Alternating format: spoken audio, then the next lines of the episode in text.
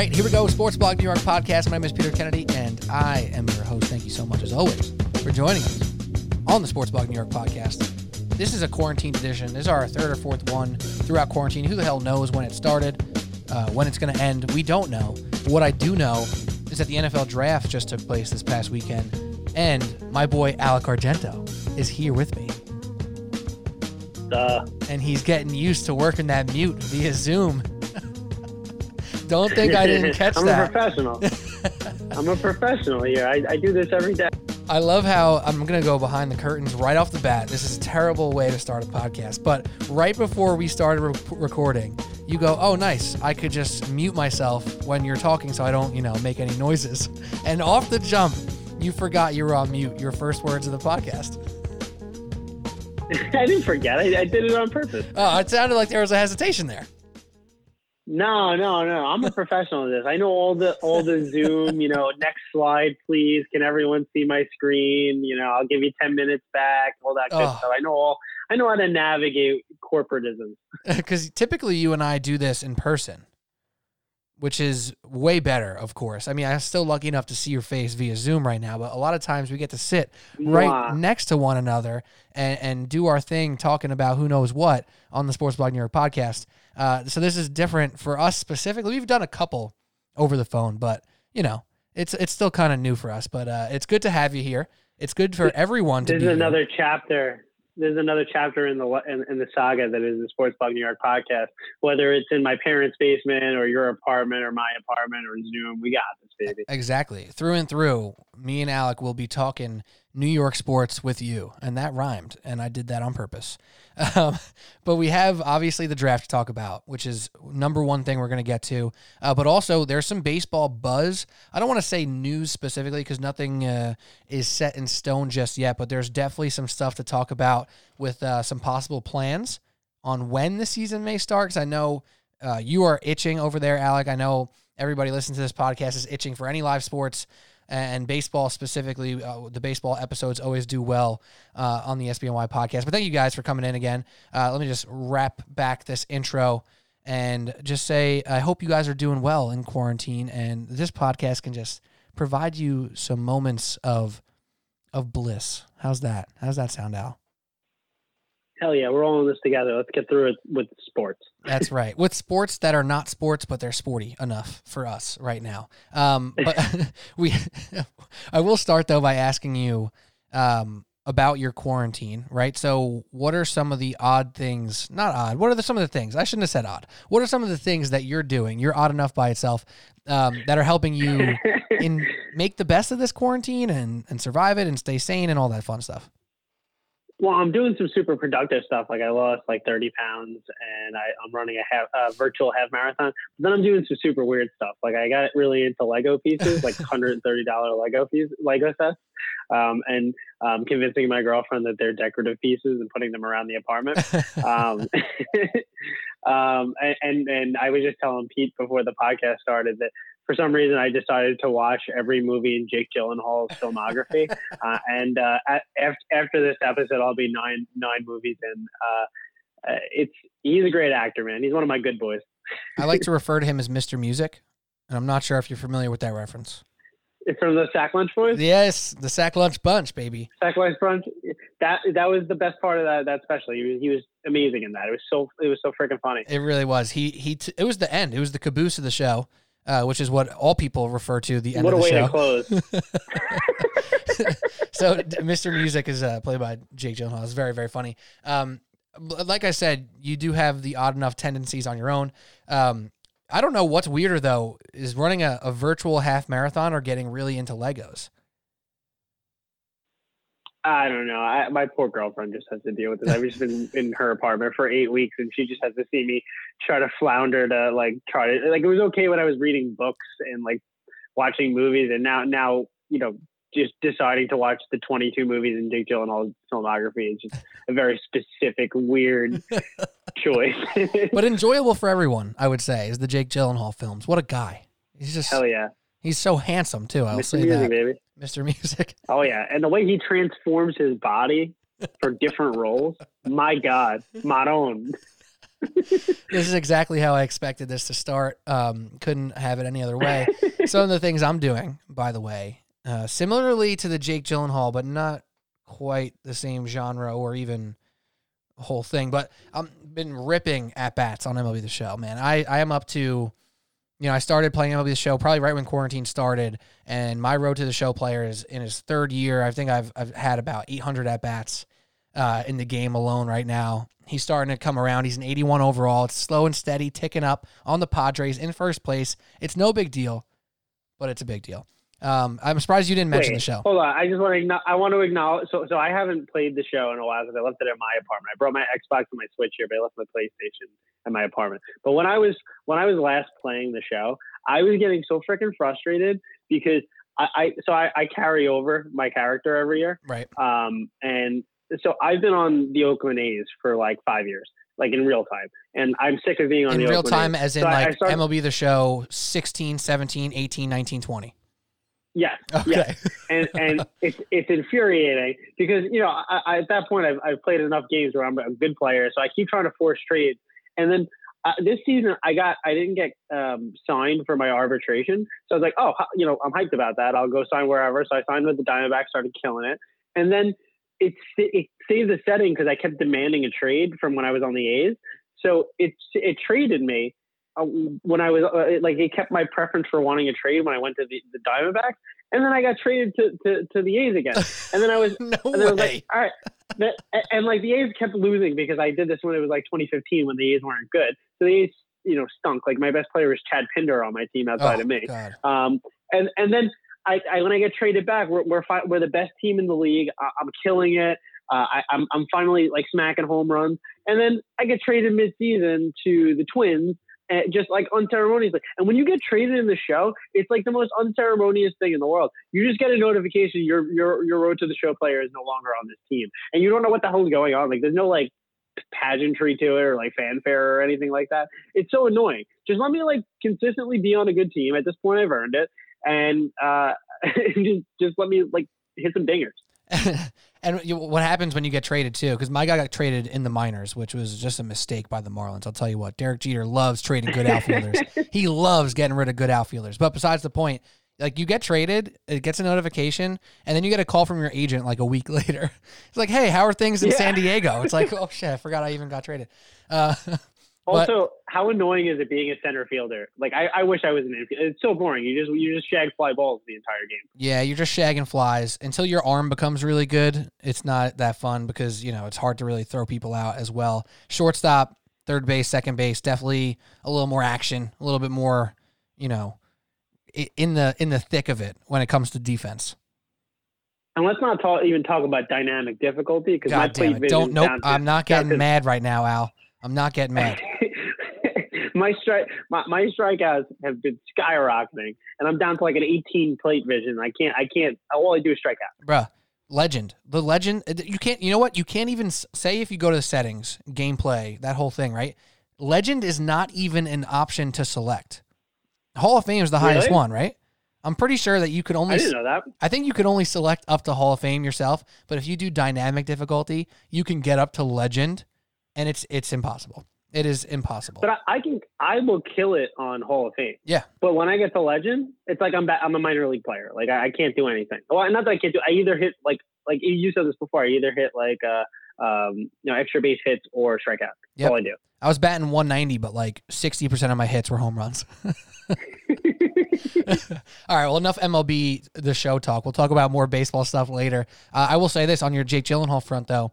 I have gone back and listened to a boatload of different music genres, artists, and whatnot. I don't know if I told you specifically about this, but I explored like 70s, 80s, all that. I'm trying to get in the thick of it. See where all the people who I've listened to. Marvin Gaye, right? Al Green. Oh, Al Green. I love me some Al Green. Man, I've been all over it. I actually listened to every album he put out from 1969 to like 1977, which was like hell yeah, which was like 10 or 12 albums, and I've thoroughly enjoyed it. It has been a journey, and I recommend out there. You know, you're getting a little worked up, a little cooped up in your apartment, your house. Do something you never did. That's good. That's a good piece of advice, right? Try it out. Yeah, hell yeah. But now we're going to do something that we have done before. We're going to talk about the New York Giants and the New York Jets and the NFL draft at large. Really, we're going to focus on the New York squads, of course, as we do. But there's some other talking points that we obviously want to hit, maybe like the Packers or something, because like they had a pretty interesting draft. But let's start here, Al, basically. And again, Sports Blog New York Podcast, Alec Argento, Pete Kennedy, you know that stuff already. Let's start here with the quarterback situation, just because I haven't gotten your take on it on the podcast. You're known to have some hot quarterback takes. Are you cool with the order of Burrow, Tua, Herbert, and where they landed? Is there anything that jumped out to you in those first six picks, I guess, that was quarterback related? The only thing that jumped out to me was that, like, Fromm and I forget the other guy's name. Eason? Is that his name? Yeah, Jacob Eason. That they went as late as they did. But it was just such a deep draft class. Tua, I could totally see Tua being the best quarterback in this draft class, but I understand why he slid down. It's not like he slid down to the second round or anything like that, right? He slid down to five. Exactly. But, people thought he was going to be the consensus number one pick going into this year. And then, he slid down for the injury concerns and whatnot, but I could see him going well. And the way that the Dolphins drafted around him, I thought it was fantastic. And just stacking up on offensive linemen and being able to move the ball, getting some wide receivers and whatnot. The Dolphins went from having zero foundation because they traded everything away. Like, their best players were just gone, to actually having a core that you could just totally see, actually being a legitimate team, especially with the way, the AFC East is these days. I mean, nobody knows what the Patriots are going to be. And because of that, it's wide open. Yeah, absolutely. I mean, I think Brian Flores, too, as a coach, like, proved a lot last year. They could have easily been in position to get that first pick. They were not a talented team, and that team played incredibly hard. And Ryan Fitzpatrick, for all his flaws, competes at a high level, from a competitive standpoint, not from like a quarterback IQ standpoint, because he plays ridiculous style of football. But that team competed hard. Quarterback IQ? He went to Harvard, dude. Yeah, all right. We covered this on the last episode, and, like, I don't need to go back there because I got all fired up about that because it's hilarious. But the Dolphins, I think, did a really nice job, and they had a couple, things that people consider reaches throughout the first and second round. But all in all, when it comes down to it, and you'll hear us talk about it a lot, so much of this draft stuff, I don't want to say is a crapshoot, but there are odds that can play out very differently for all different sorts of players. People who went too high maybe will turn out better than you expected, and people who went too low can also turn out better, or vice versa. It doesn't really matter. So it's hard to really judge too critically on some of these linemen, on some of the defensive backs, because let's be honest, Alec, we didn't watch Noah Igbinoghene. Why did I pick that name to go at right there? There's all these names on my computer screen, and I picked the hardest one in the draft to announce. But we didn't watch these guys throughout college, right? So it's really hard to get into the nitty-gritty of an outside linebacker in the third round, an offensive tackle from the second round, and all this stuff. But with quarterbacks, you see them. They're very visible, and that's why I wanted to focus on there. But it sounds like you feel pretty comfortable with how it played out in the first round. Early first round. And I think Burrow is going to be good. I don't know what his ceiling is. I don't think he's like the highest ceiling. I don't think he's going to be an Aaron Rodgers or anything like that, right? But I think he's got a really high floor. I think it was the right pick for the Bengals. And he played in a pro system, and he killed it in LSU. So right. I mean, he just had like pretty inarguable. You're a good words guy. Inarguably the best quarterback season in college football history. Yeah, he threw 60 touchdowns, right? Like, that's outrageous. Yeah. 60? I mean, he's 50? Not the best LSU quarterback of all time. Zach Mettenberger is. Good point. True. I forgot about him. I mean, he had no one to throw to, and he still threw only a couple touchdowns. That's obviously didn't know what to throw to. He was throwing to OBJ and Landry. That was a joke. I was being sarcastic. I don't know. It wasn't a good joke. Well, if you knew that OBJ and Landry were his receivers, you may have been like, this guy's making goofs. You just played it so straight face. This is fun. No one else. We're having a good time. No one else can see my face except for you. It doesn't count. Well, anyways, I pretty much agree. The only thing that I get stuck on with the whole Joe Burrow versus Tua thing, and almost leaving Herbert out of it, because I rank Tua well above Herbert, and if he wasn't injured, above Burrow. The Bengals are the drawback here too. And the Dolphins are kind of a drawback, not as much because of what they have done around this pick. But can you imagine Joe Burrow being this fantastic to lift a team that hasn't won a playoff game in X amount of years to a new level of greatness? Can Joe Burrow... Yeah, but how I think about this, I understand that the coaching staff has changed significantly, but there was a good period of time where they were going to the playoffs every year with Andy Dalton. Correct. Andy Dalton is the most mediocre, the Dalton line theory, right? Where the base level of how good a quarterback needs to be for you to be a playoff team but never win the Super Bowl, right? Andy Dalton was the definition of mediocre, literally. There's a statistic about it, but they were able to do that as an organization. And when it started going downhill was when they had to pay him, right? And that's fair because he got paid over market value for himself. So if you have that situation now where you have a quarterback on a rookie contract, they've been known to draft well. They've been known to be a good organization. I don't see anybody from Cincinnati winning a Super Bowl anytime soon. I think that there's a lot of stacked teams right now. And teams that got better, like the Chiefs and the Ravens had a great draft for them. I mean, they're going to be the Super Bowl favorites, but I could see Cincinnati being a playoff team for the next, within the next 5 years for sure under Burrow. But I also, the AFC is going to change dramatically because, a lot of the old guards retiring soon. And I don't know. I could see them if they were able to make Andy Dalton a playoff caliber quarterback, I think they can make Joe Burrow, who's significantly more talented, a playoff quarterback. Absolutely. I agree with that. Actually, I think the Bengals get too bad of a rap for what they've accomplished in the past, say 10-ish years. Right. Even when they had Carson Palmer back then, they were a playoff team or a fringe playoff team. They weren't pathetic when he was healthy.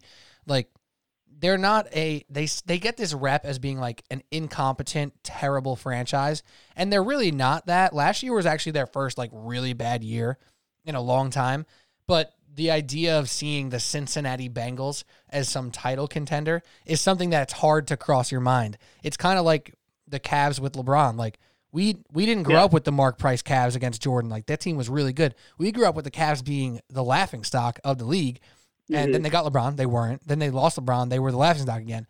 So that's kind of how Warriors. I mean, it happens all the time in sports. Right. Eventually, it changes. Until look at the Royals. The Royals and the Cubs. They won World Series, and nobody that never happened. Yeah, the Royals won a World Series. Contact, baby, contact against the freaking Metsies, man. Against the Metsies. It's okay. But yeah, it's just that's something that you think about. And then Matt Stafford, who obviously the Lions had the third pick, comes to mind because I think if you watch Matt Stafford in college and you talked about him pre the draft, he was selected, and even his first year or two, it's like, damn, like, this dude is incredibly talented. Like, what an arm, what a competitor, like, tough-ass MF-er. Like, he is ready to ball out in the league and didn't get a lot of help with Detroit. And that could really make someone go from a Matt Stafford to what you hope Matt Stafford would be, or in this case, what you hope Joe Burrow would be. So what the Bengals can do around him is going to be ultra, ultra important. Tua, though, let's just hope he stays healthy, because I think if he's healthy, he's a damn good quarterback, man. That's a team that does – there's a lot of Dolphins fans out there, obviously, but I think that that's one of those teams – like, how they always say in basketball, like the NBA is better when the Knicks are good, one of those type of things. I think the NFL is better when the Dolphins are good. Right. Miami, nice jerseys, like good vibrant colors, rich history. Yeah. I agree. I would stand behind that. And the little lefty quarterback magic back in Miami. That's good stuff. All right. Well, let's talk about the Giants and Jets part of the draft here, because I mean, Chase, it's actually, I will say this before we get to the Giants. It's hilarious how little Chase Young has been talked about. I mean, it's almost like he's so good or so expected to do so well that, there's nothing to say. What's going to be a fresh take on Chase Young? Anybody who's going to say, like, oh, he's not going to be that good, like, they're lying to themselves, I guess, no, right? He's going to be dope. But, I mean, ultimately, it's one of those things where, like, it's like Joey Bosa on the Chargers, right? Well, no, not even that. It's like he's going to be awesome on a team that's not going to be good. They're still not going to be good. Dwayne Haskins is still their quarterback, right? Like, they still have no offense that you can worry about. Dwayne Haskins is going to throw a ton of picks. He has no self-confidence in his game, and he's probably not an NFL caliber quarterback based off last season. Obviously, there's room to grow. You know, it's only been 1 year, not even a full year, right? It's been, what did he play, 10 weeks or something like that? If that, maybe. I don't even know if he played 10. Yeah. But he didn't look good. He did not look good. And until they figure out their offense, that defense is going to be great, but it's not going to matter, right? I mean, it's especially with the way that the NFC East looks in terms of offensive lines now, all of a sudden. I'm not saying you're going to neutralize Chase Young, but you're going to mitigate Chase Young, right? You're going to like the Giants got really a lot better at offensive line. Cowboys have a really good offensive line, obviously, and so do the Eagles. So you have more room there for there's good left tackles in the NFC. So Chase Young is not going to have he's going to have a little bit more harder of a time playing in the NFC East than he would in other divisions too.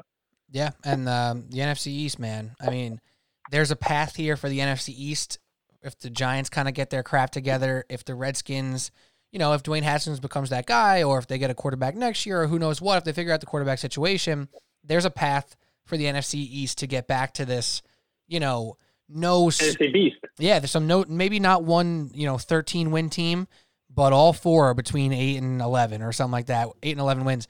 And, that's how it was growing up for us. That was awesome. That's an exciting time. The Redskins have a sneaky amount of division titles in our lifetime. Don't they have the most division titles out of anybody in the conference? Isn't that like a weird stat about the Redskins? I wouldn't be shocked. I will look that up as we talk about our next item. And you actually segued that. I'm pretty sure they snuck in a couple times with RG3 and Kirk Cousins and things like that. And the NFC East has had a ton of different division winners. And you know what? It sucks to even bring this up, but Alex Smith could have been on his way to keep the Redskins right in that like contention level where maybe they weren't the best team in the division, but they were hanging around. Is he playing this year? I mean, actually, you know what? I believe there's an E60 this week on Alex Smith and his injury recovery, but I mean, I don't know. I think there's word that he wants to come back, but if he's able to or not is going to be a different story. Yeah, I mean that we all saw that injury. I mean, that doesn't seem like you can even walk again after that. So God bless. Hopefully he does, but. It doesn't seem likely. Yeah, it really doesn't. But you actually segued me very well to our next topic, talking about offensive linemen in our division. And I say our as in us as Giants fans. The New York Giants did what a lot of people wanted them to do, and I think that's a very simple statement that feels like it doesn't need to be said. But when you talk about the Giants and you talk about the lack of trust with Dave Gettleman to this point with fans. Warranted or not, you don't know what the Giants are going to do, and you don't have any real expectations of what they're going to do because they seem like a wild card. But, Alec, they went offensive line, Andrew Thomas, a guy who, varied from pretty much 1 to 4 on that offensive line big board, right? But he's a beast. He's a big-ass dude. And like I said, us regular folk grading offensive linemen is probably not the best analysis you can get in the world. But from your perspective, and I know you've went deep in the YouTube barrel to see Andrew Thomas. What do you think of the young tackle? I mean, listen, it's hard. I was saying, we were all talking about this, you, me, and our other friend who we were talking to about the draft prior to it, but it's hard to get excited about offensive tackles. Like, you can't really tell from a fan perspective how good they are, right? And their footwork and everything like that. Especially when these dudes are just like massive people in college who are manhandling people on the other side. Like, Andrew Thomas is what, 6'5", 320 or something like that? Like, he's not going up against all professional level talent, right? So if you see him against a regular defensive end in, the Mountain West division, he might have some highlights on there that might get you really excited. But they may not be transitioning properly to the NFL level. And that's why I think watching linemen could be a little bit tough sometimes in college because the physicality level can be so different, so much of a variance, whereas a wide receiver or a quarterback who is silky smooth, has great, for a wide receiver, ball skills, catches everything with his hands, runs beautiful routes. It's much easier to see that translating to the league, whereas a 6'5", 320-pound guy picking on a 6'1", 220-pound defensive end who's not going anywhere is a little tougher. Yeah, but what gets you excited about Andrew Thomas is the fact that he was going against professional talent, right? He was in the SEC and has been a starter at left tackle. Well, I started at right tackle and then went to left tackle, but as a true freshman at Georgia. And one of the themes that you'll see, besides versatility in the Giants' draft strategy, was the fact that they wanted people who played up to the competition, right? And that's something that excites you. And he did awesome against SEC talent, and SEC talent this year was ridiculous, right? I mean, and when you see the late, and he was one of the. Not only was he great at one, he was fantastic at both pass blocking and run blocking. And for a left tackle spot that hasn't had a fill that's a proper fill for the Giants since 2012, right? I mean, you have to be excited. He can potentially be the starter for the next 10 years. So that being said, like, I know some draft boards had him like not number one, but he has the highest ceiling and the highest floor, in my opinion. So he may not end up being the best offensive tackle in this draft because there were some really good talent this year, but he's gonna be a starter day one and will start for us, barring any injury for the next 10 years. This isn't an Ereck Flowers situation, right? This isn't him coming in and people saying he needs to work on his work ethic or anything like that. This is a guy that's ready to go. He plays up to competition. And, you know, not to get like to segue this off to the rest of the Giants draft, Gettleman produced 6 starters last year, potentially 7 out of the draft last year, which is like, you and I talk about this all the time, but Gettleman is an amazing drafter. Like he may make some silly decisions sometimes, like the Leonard Williams deal and everything like that, but he drafts well. And you can tell that Joe Judge had a lot of influence this year, a lot of Patriot moves in this draft, and there's a ton of versatility. And it looks like all right, we don't know what Joe Judge's X's and O's are going to be until we see them, but it looks like he has a plan, and it looks like you could see the system starting to develop just by the personnel that they have, who they're keeping, who they're grabbing, and who they're getting. And like in one draft, you were able to. And people are annoyed too that they didn't grab a center, they didn't grab pass rush and stuff like that. But in my opinion, like you can't fix all the holes that the Giants had in one offseason, right? It's just impossible. So their plan was let's fix the secondary and let's fix the offensive line, which were the two biggest areas we had issues with last year, right? So now in the offseason, not only did you get James Bradberry and DeAndre Baker looked pretty good at the end of the season last year. Julian Love looked pretty good at the end of the season last year. You now got arguably not actually pretty inarguably the best safety in the draft. Oh yeah, you had Jabril Peppers now from last season. So your secondary looks sexy all of a sudden, and you have Matt Parrott and Shane Lemieux who are going to be swingmen, which is good. Who are going to play on all sides of the offensive line, and are the heir apparent there, and they're cross training Shane Lemieux at center. So it looks like they have depth. For the first time too, which is crazy, and they even they got Darnay Holmes, the cornerback at UCLA, to create some competition too for cornerbacks. And you just gotta love what they did in this draft. I mean, all around they just it looks awesome. Yeah, I knew when you texted our little group chat and you were like, "Damn, I'm really getting deep into this. I just watched so many YouTube clips on this UCLA cornerback." I knew it was getting real, but. Something I wanted to mention on Andrew Thomas before we move on to some other things, is the funny thing about these rankings and the big boards and the mock drafts, this guy Wirfs, right? The guy who jumped out of the pool, had insane measurables and whatnot. Everybody was probably the most excited about him, right? And he went last out of the big 4 offensive tackles. So what do we know? What do they know? What does anybody know? This guy Wirfs, it was the biggest talk on Twitter. All my Giants fan friends like, Wirfs. Jets fans friends, Wirfs. He was the 4th one to go. So who's right, who's wrong? I don't know. But Andrew Thomas gets me pretty excited. Yeah, but you see that every year. I mean, remember DK Metcalf last year? He went pretty late in the first round, and obviously everyone knew who DK Metcalf was because he was like a freaking specimen. He was a what? He was a freaking specimen, dude. He was a gorilla out there. And then he went pretty late in the first round. No, Granted, he didn't go in the first round. Oh, he went in the second round, right? Yeah, he went. I mean, I feel very strongly about this, and I've talked about it on the podcast a bunch. He wasn't even the best receiver on his college team. And I stand to that, because A.J. Brown was my favorite guy in the draft last year, checked the receipts on the pods last year, and he was awesome this year. And I think he's better than DK and Metcalf. But he was like that sexy combine guy. That's what I'm saying. And I think that was another thing that the Giants did, was like they didn't really care about the combine this year. I mean, that's why Xavier McKinney went down, right? He had a bad combine score. He ran like a 4.45 or something like that. And a lot of these players thought they were going to get pro days and didn't get pro days, right? Mm-hmm. So, it's always, it's game tape versus combine scores. And that's always like a big philosophy difference for a lot of people when they're drafting. And I think most people from a fan perspective would want to see game tape, right? I don't really think we care as much about combine scores. We don't really care how high you can jump and everything like that. Unless it's the guy you draft and you have to rationalize how great he is. Right. Well, measurables are great, right? If Andrew Thomas is insanely strong, if he has I think he actually ran like a 5.2, maybe 5. Was that him? I know. No, wait. Am I thinking of? He ran a fast 40 time for a tackle. I'm thinking of the other guy who went to the Jets, Becton, who we're gonna get to. People were Mekhi Becton. Yeah, people were freaking out because he ran a 5.1 and he's 360 pounds, which is incredible.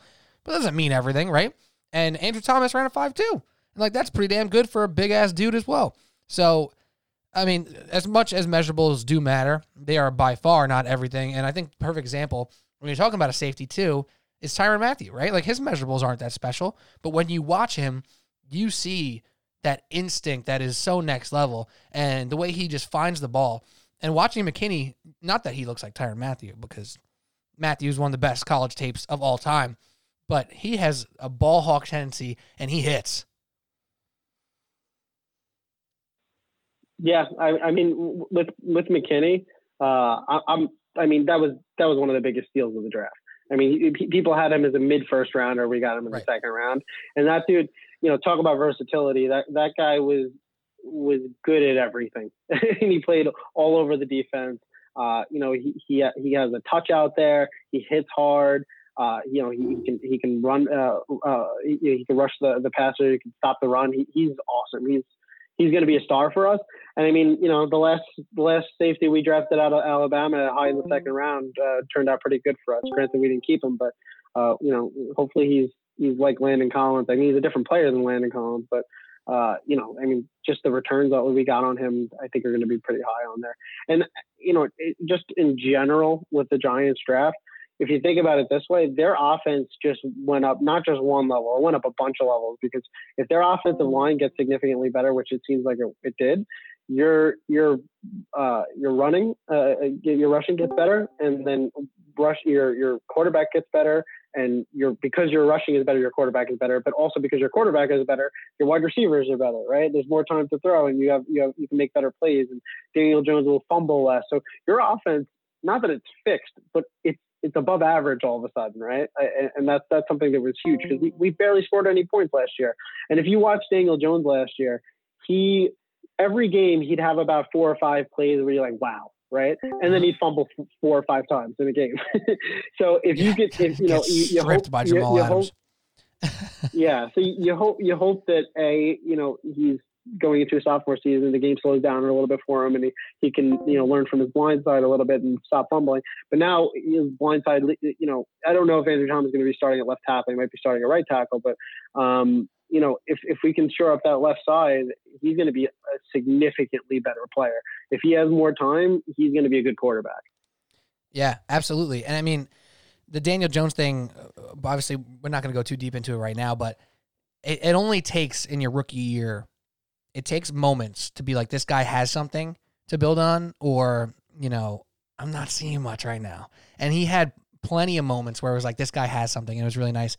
McKinney, though, real quick, one of the things I kind of ended up saying about McKinney a lot was, if he went 15th, maybe 15th's a little high, but if he went like 18th, 21st, 22nd, no one would have batted an eye.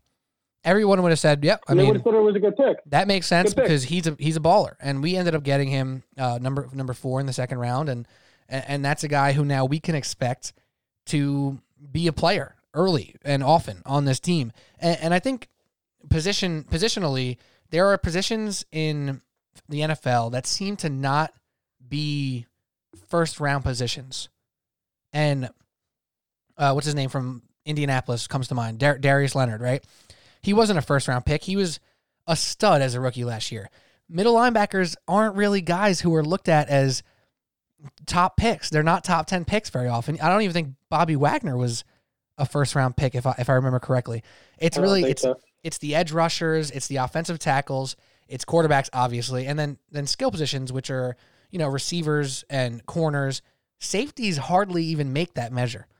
I don't know why, because I think a game-breaking safety is as big of an impact player as a game-breaking corner. Like Jamal Adams obviously went really high, but you don't see a ton of safeties going super high in the draft.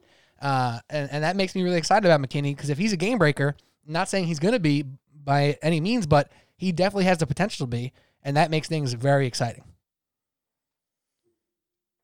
Yeah, I mean, I've told you this before, but I think what's exciting about this is, like, Giants aren't going to win a Super Bowl this year. I mean, that's pretty obvious, but they are, like, they're getting better, and they're not boring bad anymore, which is the worst you can be. You know, it's something to build on. Last year, we tuned in because we wanted to see how Daniel Jones was getting, right? And throughout the course of the season, not only did we see Daniel Jones develop, but we also saw Dexter Lawrence become a monster. We saw DeAndre Baker get good at the end of the season. Julian Love get good at the end of the season. Ryan Connolly was good before he got hurt. You know, O'Shane Zimenez was good. You know, they're now that we have young talent at every position pretty much right now, and that's exciting. And, you know, you might not have gotten a stud pass rusher, but they drafted a bunch of lottery tickets, right? And if and I'm not saying that they're going to hit, but if you look at Gettleman's history as a drafter, you got to assume one or two of them is going to hit, right? And then even like them doing that tender on Marcus Golden, it seems like the Giants front office is super competent all of a sudden, right? That they're making the right moves, that they're looking for the right people, and they transform people's careers. Like last year, Marcus Golden really wasn't anything, and then he got 10 sacks last year. So, you know, they can, if you create a right system and you get the right personnel there, they're going to be a competitive team to an extent, right? And that's exciting. And now next year, next offseason, they can focus on not just needs anymore. They can focus on best available. And when you're drafting for best available, you're going to do well, right? Like that's just kind of how it is. Nobody cared who the Chiefs took, right? They could just add whoever they needed to because they were set at every position anyway, right? So if they want to draft a backup running back with a high pick, screw it. Doesn't matter. Yeah, because he could be their starting running back by training camp. Like, for real. Exactly. I just counted. Also, there's some, like, miscellaneous beep boops noises going on here that Alec definitely can't hear right now, but I'm hearing it. So if you're hearing it on the podcast, my apologies. I don't know where they're coming from. I tried to shut them off. Hopefully they stop now. There were 6 cornerbacks taken in the first round. 6. And obviously Okudah and C.J. Henderson were looked at as, like, top-tier, top-level guys who were, you know, expected to be really, really good ball players. There wasn't one safety taken in the first round. McKinney was that dude. He would have been the only dude taken in the first round. And if McKinney ends up being, you know, better than 1, 2, 3, 4 of those cornerbacks, what a huge win for the Giants in the second round right there. What a huge win. Yeah, well, that's what the draft is weird because Joe Burrow wasn't the best player in this draft. Chase Young was the best player in this draft, right? But teams in the top have to choose. You have to prioritize what you need, right? So if you need a quarterback, quarterbacks are going to go higher than they belong, right? Joe Burrow is not number one overall, but he got taken number one overall. Matt Stafford, maybe not at what I'm just using him as an example, maybe wasn't number one overall, but he got taken one overall, right? So you just kind of you get forced into like the system of the draft. And having to take certain positions in whatever, like you were saying before. So, you know, like, and that's the thing too. Like, that's why I like to look at big boards more than like mock drafts. Right. And just like to kind of like validate where people went. Because like mock drafts are so silly because you don't know what anything's going to happen. Exactly. Because then, you know, when someone slips a little bit, you go, oh, maybe it was a team need situation. Maybe it was just, you know, bad placement. There's a lot of different things, but you know, in your head who you think the best players are, and that helps you, you know, evaluate the draft a little bit better. And we will get to the Jets quickly in a moment here because we got to get to baseball as well. Don't be forgetting about that. I know you're not. Yeah. But the receivers blew a lot of people's minds too, and the Eagles come to mind because Justin Jefferson seemed like a match made in heaven for the Eagles, in my opinion. I thought the way he plays between the numbers, obviously his size isn't fantastic, but he's a playmaker. He's fast. He has really good hands, and he is really good, seemingly, in that RPO-style system that would work really, really great with Carson Wentz. So, but who did they take? They took Jaylen Reagor, who is a guy I did not know much about. And granted, he looks pretty good. Like, he looks like a burner. He looks fast. Like, he, you know, but it blew my mind they didn't take Justin Jefferson. And that's why the mock draft situations get a little fuzzy. But, you know, if I did my research on every single receiver in the draft, which I didn't, I did on like the top six or so, I didn't watch any Jaylen Reagor. And he could easily be very good, but you know what I'm saying? But on the last point on the Giants here about Dave Gettleman, and I've been saying this over the past couple weeks now, if he didn't, you know, open his mouth as much, like if he didn't talk to the public or to the press, whatever, I think we look so differently at him and at the Giants. And even I used this on last week's podcast. You look at what he did in Carolina. Obviously, that team was stacked for a little bit. They made a Super Bowl. Cam was an MVP. They had a really good thing going. The whole Josh Norman thing almost got blown out of proportion. Maybe he handled it wrong from a interpersonal, you know, way of looking at it and how he handled the people in the situation. But it's also pretty easy. I don't want to say easy, but understandable to say he did the right thing from a contract standpoint, from a not wanting to pay him too much money standpoint. And I don't think losing Josh Norman set the Panthers back at all, right? It's like the Bill Belichick mentality of like, I'd rather lose a guy a year too early than a year too late, right? Right, but Bill Belichick, though, doesn't say anything. He doesn't give any piece of bulletin board material. He's on to Cincinnati. He's like, we're using the best player available. We had to make the right decision for the team. Boom, that's it. That's all you hear. Dave Gettleman's trying to like outsmart the room. He's trying to like play mind games with the room. He's trying to maybe play mind games with other general managers who may or may not think he's an idiot. But when it comes down to it, he has a pretty decent resume for the players he's put on his teams. And this is another great example because going into the draft, what was your confidence level in Dave Gettleman? I'm not sure, but it's much higher now, is it not? Yeah, for sure. I mean, last year when they were able to produce 6, potentially 7 starters out of that draft, that's ridiculous. That's unheard of. Did you mention Slayton before too? Draft. Oh, you know I love Slayton. Slayton's my guy. I just wanted to see you smile. Yeah, Slayton's my guy. He's gonna end up being the Giants' #1 receiver this year, in my opinion. Oh man, Sterling Shepard. Daniel Jones connection. Don't do my dog Sterling Shepard like that. If he could stay on the field, Sterling Shepard needs to stay on the field. Right. I love Sterling Shepard, but he can't stay on the field. Facts. All right. Well, that's a lot of good stuff on the Giants right there. Let's move to the Jets so we can get to baseball in a timely fashion here as well, and not like we're gonna just skip through the Jets willy nilly. But obviously the Giants were a big talking point here, and opposite of Dave Gettleman, who is in this like guilty until proven innocent phase with Giants fans because of what he said and what he did with the Leonard Williams stuff and basically just him opening his mouth too much, right? Joe Douglas, on the other hand, has like a blank slate. He got picked up with the Jets after the draft last year, handed Adam Gase. Sam Darnold got mono. It was a really weird year for the Jets. And they had their moments, and Darnold had his moments, and they obviously weren't the worst team in the league. They had 7 wins. They ended up with a respectable record, but they could have done a lot more. But none of it really had to do with Joe Douglas, right? So this was his first shot. Off the jump, he took a guy who seemed to be one of the bigger risks at offensive line, Mekhi Becton. Guy's a freak. He's 6'7". He's 360. He moves pretty well. Went to Louisville. Not a great conference, the ACC, but a respectable one who plays pretty decent talent. Were you shocked by the Becton choice, and B, what are your takes on the whole situation there? Yeah, I mean there was 4 tackles going into this draft I think that people were pretty high on, him being one of them. So I mean you could have told me any of them got picked within the first 4, and I wouldn't have cared what order. He does look like a freak though. I mean I'm not big, like I said before. I don't really look into tackles before they get taken. Right? I want to see afterwards what everyone goes and see how they would fit. He's a freak of nature. I could see him. I could see him being, kind of a lower floor kind of guy. But his ceiling is at the friggin' moon. The variance on him is probably the widest. Yeah, he reminds me of what's his name, the tackle from the Cowboys. What is it, Tyron Smith? Yeah, Smith. Yeah, I mean, where you just look at this guy and he's a freak of nature, and he's wearing knee braces on his elbows. Going to be athletic. Exactly, like, the guy's a monster.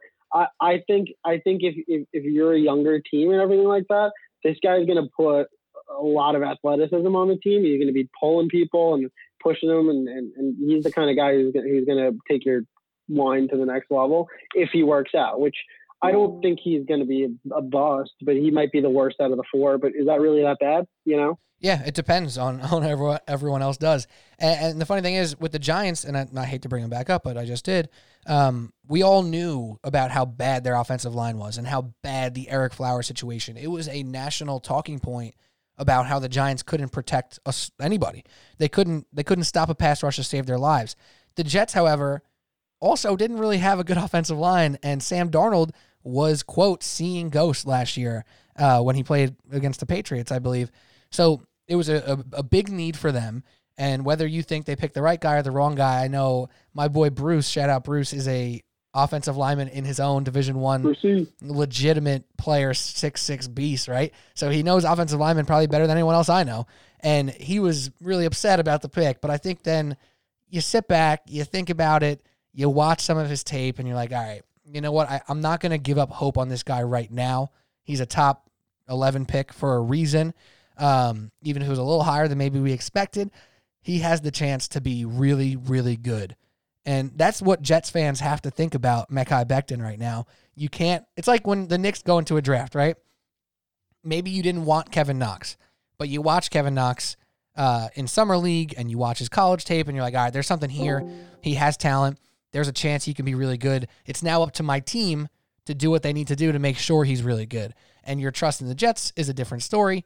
But Mekhi Becton is a guy who has immense talent and immense physical ability and has a chance to be really good. And I don't think there's that much more to even say about it other than the fact that the Jets filled a clear need to help Sam, to help the offense. And if it wasn't the guy you wanted, that's okay for now. And if he doesn't pan out in a year or two, then you take your anger out, Ereck Flowers style. Yeah, but I think the Jets should be really happy because they got Mims, and that guy's going to be dope, especially now that they lost Robbie Anderson. Sam Darnold, you want a guy that's going to grow with Sam Darnold, right? Like just like Slayton and Daniel Jones are doing well together. Not because they're the best players together, but you want somebody who's going to grow with the team together, right? And he's awesome. He was, I think, a steal in the draft. Not like a crazy steal, but I think that he's going to be really, really good. He's immediately, in my opinion, going to be the Jets' best receiver. And you know that elevates them significantly. Yeah, and wide receiver is one of those positions where it really becomes a preference thing as well, where like the style of the person's play becomes really important to the system, to the team, to the quarterback, to all that stuff, right? And that's why there's such a variance in receivers where Jaylen Reagor can go ahead of Justin Jefferson, who was across the board looked at as the fourth best receiver in the draft, right? Denzel Mims, in theory and in reality, was ranked above Jaylen Reagor in everything that I saw personally, and probably most mock drafts and big boards, yet he went late in the second round. So in that position specifically, there's guys every single year at wide receiver who come out the second round, who come out the third, fourth round, who come undrafted. Undrafted free agents. Right. I mean, yeah. Who are ball players. And you watch this guy play at Baylor, which is a team that threw the ball a bunch in his career. He is a playmaker with good size and really great ball catching ability. I think the Jets got a steal here. It wasn't somebody I was super duper familiar with, but somebody I went back and watched a lot of tape on afterwards. And boy, could I not be more excited for Sam Darnold, because personally, as a non-Jets fan, for just a New York person who wants to see the Jets be relevant and solid, and someone who likes Sam Darnold, I really wanted them to take CeeDee Lamb or Jerry Jeudy at number 11. I really, really did, because I thought it would be really exciting. I thought it would be really good for Sam Darnold. But if you could now take Becton and a guy in Mims who may not be CeeDee Lamb, but he may be a great 1B or a 2A, that's a win right there. I mean, this guy is 6'3". And they got him by trading down too, right? Yeah, they traded down and still got one of the guys. Yeah, they got an extra third-round pick for him. Yeah, so, I mean, from that standpoint right there, it's hard to be upset about the Denzel Mims pick. I think that's probably the fan favorite pick of the draft for the Jets. Would you agree with that? Yeah, for sure. Yeah, and the funniest thing was going on Twitter after the Jets drafted Ashtyn Davis in the third round and seeing people legitimately say that this may mean the Jets are going to trade Jamal Adams. And I'm just like, what? I texted that. I don't know if I texted you. You thank God you didn't text me because I would not have let it slide. You're talking about a game-breaker, top 10 football player in the league probably, stud Jamal Adams, who is still on a rookie contract but about to get a big one, for a third-rounder out of Cal, who was a hurdle champion in college. Yeah, we're going to trade Jamal Adams? Come on. That's not why people are saying that. They're saying that because Jamal Adams wants off the team. There's a whole issue. Jamal Adams wants to get paid, too. Yeah, so it's not because Ashtyn Davis is this better player than Jamal Adams or anything like that. It doesn't matter, though. The fact that talking point came up. I mean, I totally disagree with you because you look at the Jacksonville Jaguars and they had to get rid of Jalen Ramsey, and I don't know how to pronounce the other guy's name. the pass rusher. I can't do that. Wait, the pass rusher or the corner? Yannick. Oh, yeah. I don't know how to say Yannick's last name. You just sometimes you have to get rid of players because they're going to get paid. I mean, did anybody expect Tyrann Mathieu to get cut? No, but it happens in the NFL, and people don't want to pay people. I mean, it's just. And do you really want to pay someone at a safety position that much money? I don't. When does it work out? Look at Landon Collins. But I'm just saying, look at Landon Collins. Once he left the Giants, he got a big payday, and it's hemorrhaging the Redskins. They can't. Right. Him and Josh Norman, like these aren't positions that you pay. It's just the reason why Dave Gettleman got rid of Odell Beckham. Certain positions shouldn't be getting paid as much as they will, unless you have everything else in line already. Exactly. It's all a give and take. If you have a really cheap offensive line because they're all young, you can afford to pay some other positions, but you got to take care of the most important things, which are, pass rushers, offensive linemen, quarterback. Yeah, so I'm not saying Jamal Adams is not mountains above Ashtyn Davis, but the idea of them trying to find a replacement because they know he wants out and wants to get paid, and maybe they don't want to spend that money, I don't think that's a crazy notion. Yeah, but it has nothing to do with Ashtyn Davis. Has nothing to do. On a side note, Giants just picked up Evan Ingram and Jabril Peppers' fifth-year option. Very nice. I'm happy to have Evan Ingram and Jabril Peppers back for the Giants. I hated the timing of the talking point. I hated the timing. It's like, oh, they picked the third-round safety out of Cal, who we've never heard of. They're probably going to trade Jamal Adams. Like, I hated this happened, so this is happening scenario on Twitter and all and whatnot, and that bothers me. It really did. I tweeted about it, and I had to get it off my chest because it's silly. It's silly. It's like drafting a point guard in the second round with the 26th pick in the second round and saying, oh, well, we're probably not going to pick up our decent rookies option now. But this is also a draft. I really disagree with you. I think the conversation is fair because I think that this draft itself, people are saying this is the deepest draft in 25 years. So a third round pick, they said about 15 people are in the second round with first round talents, right?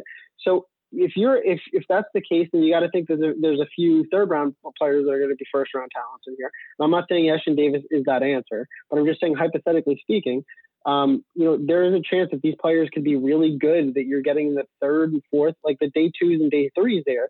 So I think that it's a reasonable question, not to say that they're definitely getting rid of him, but to say, hey, I wonder if this means that we're ready to move on from him. Not because he's a better player or anything like that, but I think that it's a reasonable question to bring up. Right. And I'm fine with that, I guess. I hated the timing of it. I hate how it was brought up. I hate that I saw multiple tweets say Jets draft Ashtyn Davis time. Like now Adams is on the way out. Like I thought that was crazy. Cause in my opinion, Jamal Adams is one of the few defensive backs in the league who deserves to be paid like a top-tier player in the league. Like, he is that good. I think he's incredible. So maybe that's also why I got a little bit upset about it too. So did people say that about Odell Beckham, and he's not? I mean, that's what we find out, right? I mean, that's just, there's certain positions. You have to find me a team. I'm sure it's happened before, but I'm sure it's very rare that the highest paid player on a team is a safety. I just don't think that happens very often on a Super Bowl winning team. Right. Like, I'm assuming Cam Chancellor wasn't the highest paid player, but like, he deserved what he might have probably got underpaid. Earl Thomas, they had two. That team doesn't count, I guess. They had an incredible defense. Yeah, I mean, that entire defense was stars. Right. It depends. It all depends because, you know, Stephen Gilmore was a guy who got a big contract and then was doing fine. He was doing good, right? And then he went to the Patriots, and now it's like, oh, snap. Stephen Gilmore is like an absolute game breaker right now. He's locking down the entire league. So it depends. There's a lot of variables here. I just hope the Jets don't get rid of Jamal Adams and find a way to keep him, because having him in New York, I think, is a win. Sure. I had a question, though, because, you know, I touched on it before, but people are saying this draft was historically deep, right? And, you know, I obviously wanted, because from the fan perspective, I thought that we had a great draft, and I want to look into it. And I'm seeing, I texted this to you, but all I'm seeing is, you know, the draft grades for every team. And obviously they don't hold too much water, but I saw draft grades at high for pretty much every team except for maybe like 10 teams. That's really high. Do you think that that's just them trying to appease the fans, or do you think that this draft is actually that deep that teams are all significantly better this year for having drafted in this draft? There's a number of variables here. One is the people who predicted that this draft is going to be so good need to make those grades good, because if the draft is that good and the grades aren't, then someone's missing something, right?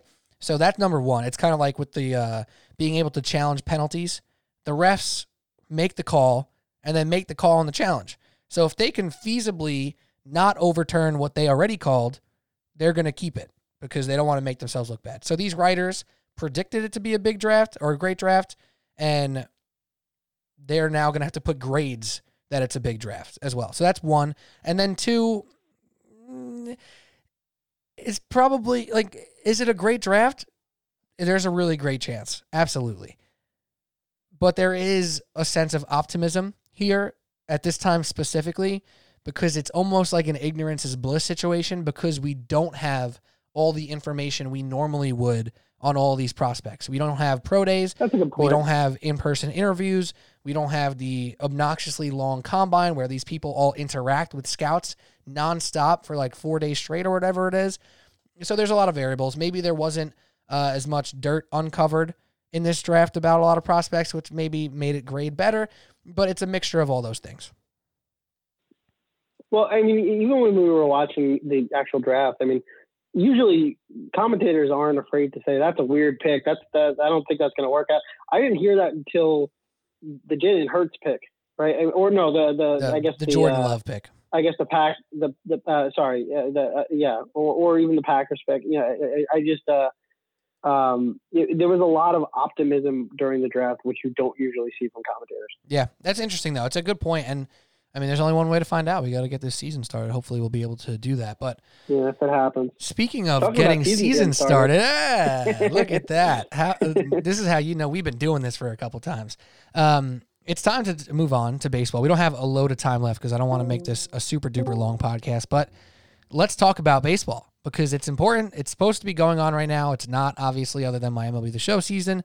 But there's some news of sorts or some rumors sprinkling about possibilities in baseball and when it could start. So it seems like they're shooting for a late June, early July start.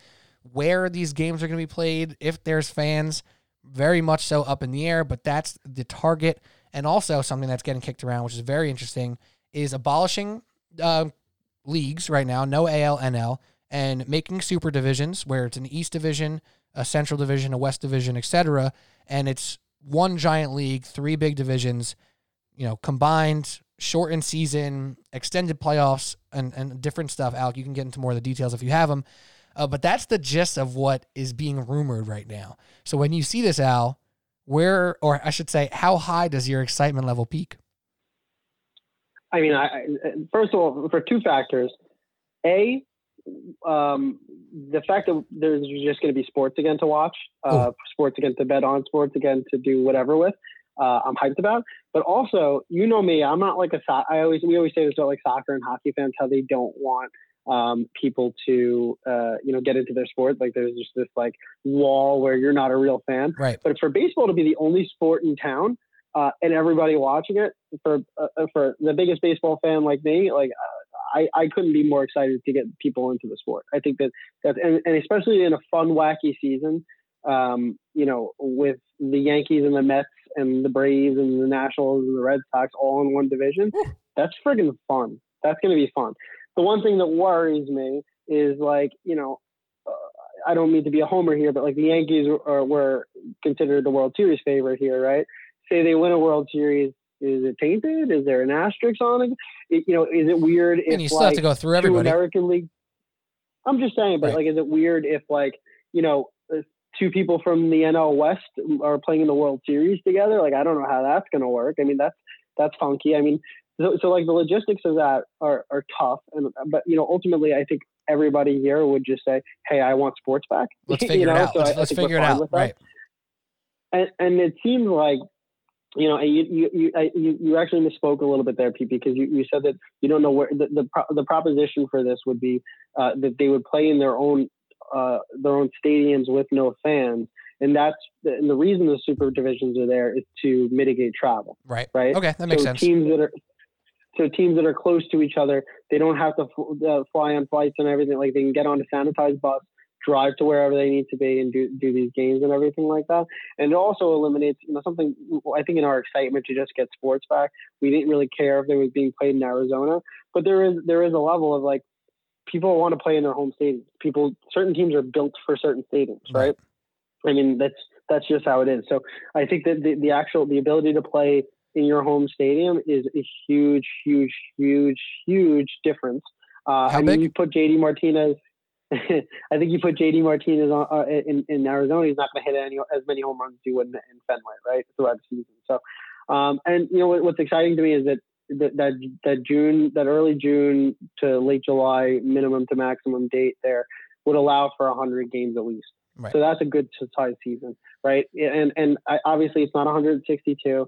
Things are wacky down the stretch in baseball season. So I'm sure it's not what it would be at the end of a season, but it's still enough to get a good baseline, and good teams should rise to the top there hopefully. And I really am salivating at the idea of playing the Mets pretty often, right? And being able to text my friends during a quarantine, like, "Hey, your team sucks," and stuff like that, and texting my boys. And I just want people to get into baseball. I think this would be a fun season for people to get into baseball. Hopefully they can get the logistics set up. But this rumor seems to have a lot more weight than the other rumors that we've had. So that's the reason I think we're talking about it right now. Is because this one seems, they're starting to put dates on it right now, right? So if that's the case, then I think that they're probably coming to some kind of thing. And also, on top of that, I want to add from the logistics standpoint, just because I don't want to forget this, something that you and I have specifically talked about on this podcast numerous times. This may, once and for all, Alec, abolish the non-DH. Yeah, I think you'd have to. You'd have to do it this season. Which, on a logistics standpoint, again, would lead to an issue when you start talking about AL teams versus NL teams, because obviously AL teams are already built to have a DH in their lineup and have that extra bat and not worry about as much, wiggle room when it comes to pinch hitting and substitutions and extra pitchers and whatnot.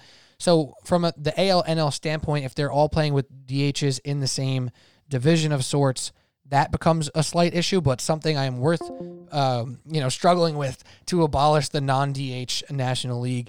And then second of that, I want to note, there's been shortened seasons before in sports, right? Like the NBA had one not that long ago. We actually very easily forget that 2012 was a shortened season in the NBA. It seems like a lifetime ago. It feels like it didn't happen, but there was a legitimate lockout shortened season in the past 10 years in professional sports. So this is obviously unprecedented for the health issues, but this is not completely in all aspects unprecedented. Even in baseball, there's been strike seasons. Yeah. When was the last strike season in baseball? Was that a while ago? Oh, I want to say 94. Yeah. So when my birth year, my year of birth, but nonetheless, I think it's really exciting. As far as, you know, a tainted championship, obviously there'll be some people who say that. Those people will be haters because no matter how you skin the cat, all these teams are starting at the same point, right? They're starting. They have to play one another. They have to go through a grueling playoffs. We assume. Right, so as much as haters will say, especially if it's the Yankees, that it's tainted, everybody started at the same spot. So whether there's 90 games or 140 games or whatever it is, everybody played the same amount, everybody had their chance to make the playoffs, and then everybody in the playoffs had a chance to win, and the best team will win. So as much as you want to worry about that, throw that to the side. It's not worth worrying about, in my opinion. I just want to see Gerrit Cole pitch in pinstripes, man. That's all I care about. I just want to see Pete Alonso hit some more home runs. You know, I mean, it's the one thing that I'm taking solace in is that what were we talking about before all this happened with the Yankees? All the injuries, right? As of now, everyone's healthy except for Severino. And Severino, you miss less now with the shortened season, right? I mean, that's just the name of the game with this kind of stuff, right? That's just math. And there's been a lot of pitchers. There's a lot of pitchers that had Tommy John in this offseason. Syndergaard's one, you know, Chris Sale's one, a lot of big-time pitchers. So I think teams aren't as concerned about that. But it's a happy medium because, like, you know, there's also teams that sign players on one-year deals or traded for players like Mekhi Becton on a one-year deal. And you got to figure this out for those teams, right? You got to do something for them. They you know, sacrifice their futures potentially. You know, the Dodgers gave up a lot for Mekhi Becton and David Price. Alex Verdugo is going to be a stud, and so Jeter Downs looks really good too. So, you know, these players that they gave up, like they're going to get nothing in return. Like the Dodgers one season of Mekhi Becton can mean a World Series for them. So you want to get as much as you can out of these contracts and whatnot. And you don't want to lose a year. You know, like we were talking about before, the other day was Aaron Judge's birthday, his 28th birthday. Like you need to utilize Aaron Judge while you can, right? Before he gets too old. Like you said in that text, like this is supposed to be his prime-ish, or like realistically, like the start of his real prime, right? 28 to 32 is probably the true prime. Granted, his best season so far was his first season or first full season. This sucks. Only full season. Yeah, true. Only full season. This really, really sucks for any player who is expecting and hoping to have a monster season, because whatever you worked for, however many years you may have left, this could have been a pinnacle season for a lot of people, which stinks. But obviously there's bigger worries in the world right now. One of the things that can weather those worries for us is the fact that we can, in our heads, feasibly imagine live sports, in this case, baseball, in July. And I think that's really exciting, and I think they're doing a good job of being active enough with communication but not giving too much hope. You know, these are rumors. These are things they're thinking about. Even like the NBA, for example, they just today, Shams tweeted that one of the strongest talking points amongst owners and whatnot and league officials have been playing all the games in Disneyland, in the Disney whatever, Walt Disney area, because everybody would be there. It's allowed in Florida, no fans, whatever. But he's like, this is not close to being a thing. There's many other options. This is one specific one that's been talked about. So the communication's been good. They're giving us stuff to nibble on. Hopefully baseball seems to have this a little bit closer. But who the hell knows? Yeah, I'll tell you one thing, though. I think if the NBA were to resume their season, I think that would be misguided. I think as much as we all want that basketball season to count for it to finish, sure, you know, teams like the Bucks and the Lakers really want that to go on, but too much time has passed, and the NBA especially, because so many teams make the playoffs. Like so much happens in the last stretch of the season. Oh, so much happens. There were so many things like crazy. So many things to happen. And then, you know, like I don't know what you can do. I think you know you have to be creative with it. You can't just say, okay, let's finish out the season, right? Well, they do like a tournament of sorts, yeah. I think you have to, but like, you know, like you have to assume that, like, you have to be conservative and assume that some of those teams that are on the bottom jump up, right? Like, you have to just assume that. Like, who's to say? I'm just using this as an example, and I know the Knicks wouldn't have made the playoffs this year. I'm just saying, who's to say the Knicks couldn't have won 20 straight, right? Like, you know, I'm just saying, like there's a chance that they could have jumped up. They were only like 6 games out, right? So they could have jumped out to get the 8th seed or something like that. I know they wouldn't have. I'm just using this as a hypothetical. I want to make it very, very clear. I know the Knicks would not have made the playoffs this year. But I'm just saying, you know, why they have just as much of a claim as someone who's an 8th seed. You know what I mean? Right. And like the actual good example here is the Pelicans, who not only were, you know, expected to be a possible fringe playoff team, but they were finally becoming that team and then some. And the Zion factor, where he was actually starting to flip TV ratings around. Yeah, look at Memphis, too. Yeah, and be this dude for the league that we all hoped he would be when the NBA scheduled them on 40 freaking primetime games. They lost out on Zion's rookie run, where he could have, not single-handedly, obviously, they have other players who are good on the team, but, you know, almost single-handedly spark a fire under a team that we're all excited about's ass, and shoot them into the playoffs. Like, that would have been extraordinary to watch, and we were stripped of it. And the luck that baseball has in this scenario is that they didn't start yet. There is no 60 games of who is the MVP now versus who would be the MVP of the tournament thing. Baseball is clean slate. Whenever they decide to start, it's going to be this many games. If things go right, it's going to be this many teams make the playoffs. And that's what we got, and everybody could have expectations and learn to be okay with it. And that's what I think baseball has working in their advantage right now. Yeah, and especially football, too, just since we started the pod with it. Yeah, I mean, and football has not all the time in the world, but they have the benefit of seeing what the other two leagues do, at least, right, and see what works and what doesn't, and that's a huge win for them. Yeah, so, I mean, I'm just hoping that, listen, I think the world needs sports right now. In a time like this, as stressful, as stressful and anxious as we all are, you know, sports has always been an escape for people. And right now, I think that would make a lot of people a lot happier if they had something to look forward to every day, especially something like baseball that's every day anyway. Mm-hmm. And the way that they're proposing it to have a lot of double headers and everything like that, we need it. And you know, the quicker that we could have something to look forward to get together, to sit around the television and just forget about how scary it is outside, I think the better. And I'm happy that everyone's trying, and hopefully we can, you know, it seems like June's going to be the time. And hey, I'm not a golf guy, but golf seems to be coming back in June too. So Facts. I'll watch whatever right now. I'm loading up my DraftKings sportsbook app right now.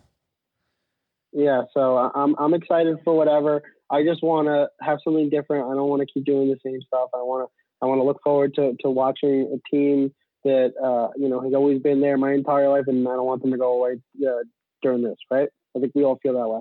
That was beautiful, Alec. And also, you're going to finish Jake Gyllenhaal's catalog soon, so you're going to need something else to do. I got to get something. I'm not allowed to spend more money on Legos. I spent like $500 on Legos. Can't do that anymore. I read a 650-page book. I started reading another one. I said, no, I'm not this person. I'm not reading books anymore. I'm not this person. I do not read books. Oh man, me neither. I'm definitely not that person. I've not read any books in quarantine. Maybe, you know, speaking of things we've been doing over quarantine, we both enjoyed Middleditch and Schwartz, correct? Yeah. Although we have differing opinions on which episodes are funny and which ones weren't. Well, I think they were all funny. We ranked them very differently though, which is fine. But yeah, I just finished it right before this pod. That third episode I thought was the funniest one by far. The first one I didn't like that much. So does that mean we start an improv podcast? I don't know about that. I don't want to be a nerd. Also, it wouldn't go well. The things we say in our regular lives that we think are funny would not land on a podcast and or allow us to keep our jobs. Yeah, I would be very inappropriate very quickly. Very quickly. It's bad. I couldn't help myself. You know, you got to give them credit because they get raunchy and they curse obviously, but they keep it within the range of appropriateness for the most part. How about giving me credit? I don't even curse on this podcast. I think I slipped a little bit today, but I literally cursed today. You know me. You cursed today. I know, but but you're going to edit that out. No, I'm not. I'm not going to edit that out. If you are, it's a family pod. You mumbled it too. You hardly heard it. Good job. Well, because I got nervous. I think I said ass a couple times today. Yeah, well, that's fine. We do it network TV level, so whatever you can say on a network TV, you're good with. But you know about how I speak on a normal day-to-day basis, and I don't. I'm not as curbed as I am in this podcast. It's true. It's very true. All right. Well, Al, this has been great fun. I've enjoyed it thoroughly, and we talked about obviously a lot of NFL draft stuff. We wet our beak a little bit on the baseball stuff. But without further ado, Let me ask you this before we say goodbye: any last words for the Sports Blog New York podcast? Bring back sports, baby. That's all I need. That's beautiful. That really, really is. I was going to say this. You mentioned something about how you want people to enjoy baseball. You don't want, like, hockey. Some hockey fans get it, or soccer fans get it. It's like, oh, you're not a real fan. You only blah, blah, blah, blah, blah, blah. Community is on Netflix. Hell yeah. Community is I think it's the number 9 ranked show right now on Netflix. Which is fantastic. Alec and I have been big Community fans. I actually thank you and our friend Mike Craven for getting me into Community in the first place. Fantastic, fantastic show. Very, very funny. Thoroughly recommend. And we talked about it as soon as they put it on Netflix. We were like, we don't want to be those soccer fans or those hockey fans or those basketball fans, whatever. So we want to embrace it. So my thing for you, if you're looking for something new to watch, try out Community. It is a fantastic show, and I think you might really like it, or you might not. And either way, my life will be the same. But if you do like it, let us know. Or if you don't, I don't care. Just let us know if you watch it. It's a great show. 6 seasons in a movie, baby. 6 seasons in a movie. That's what I'm talking about. And most people have no idea that the Russo brothers were heavily involved in that show for a long time. I mean, not only the Russo brothers, you have Donald Glover, who's a huge star now. Alison Brie is a huge star now. Chevy Chase is one of the funniest people ever. Ken Jeong is in it. John Oliver is in it. Joel McHale. John Oliver looks like a different guy somehow too. I don't know what happened with him. But also Dan Harmon, Rick and Morty. Like, if you like Rick and Morty, Dan Harmon made Community as well. So, like, boom. Yep. It's a great thing. All right, Alec, you're the best as always. Thank you so much for hopping on the podcast with me. Sports Blog New York Podcast, Alec Argento and Pete Kennedy. Thank you so much for listening. I hope you're staying safe out there. Wear your PPEs, protective personal equipment. Yeah, you got it. There we go. Wear your masks, wash your hands, you filthy animals, and stay safe out there. And call your family and friends and say hi. And enjoy. Have a great day.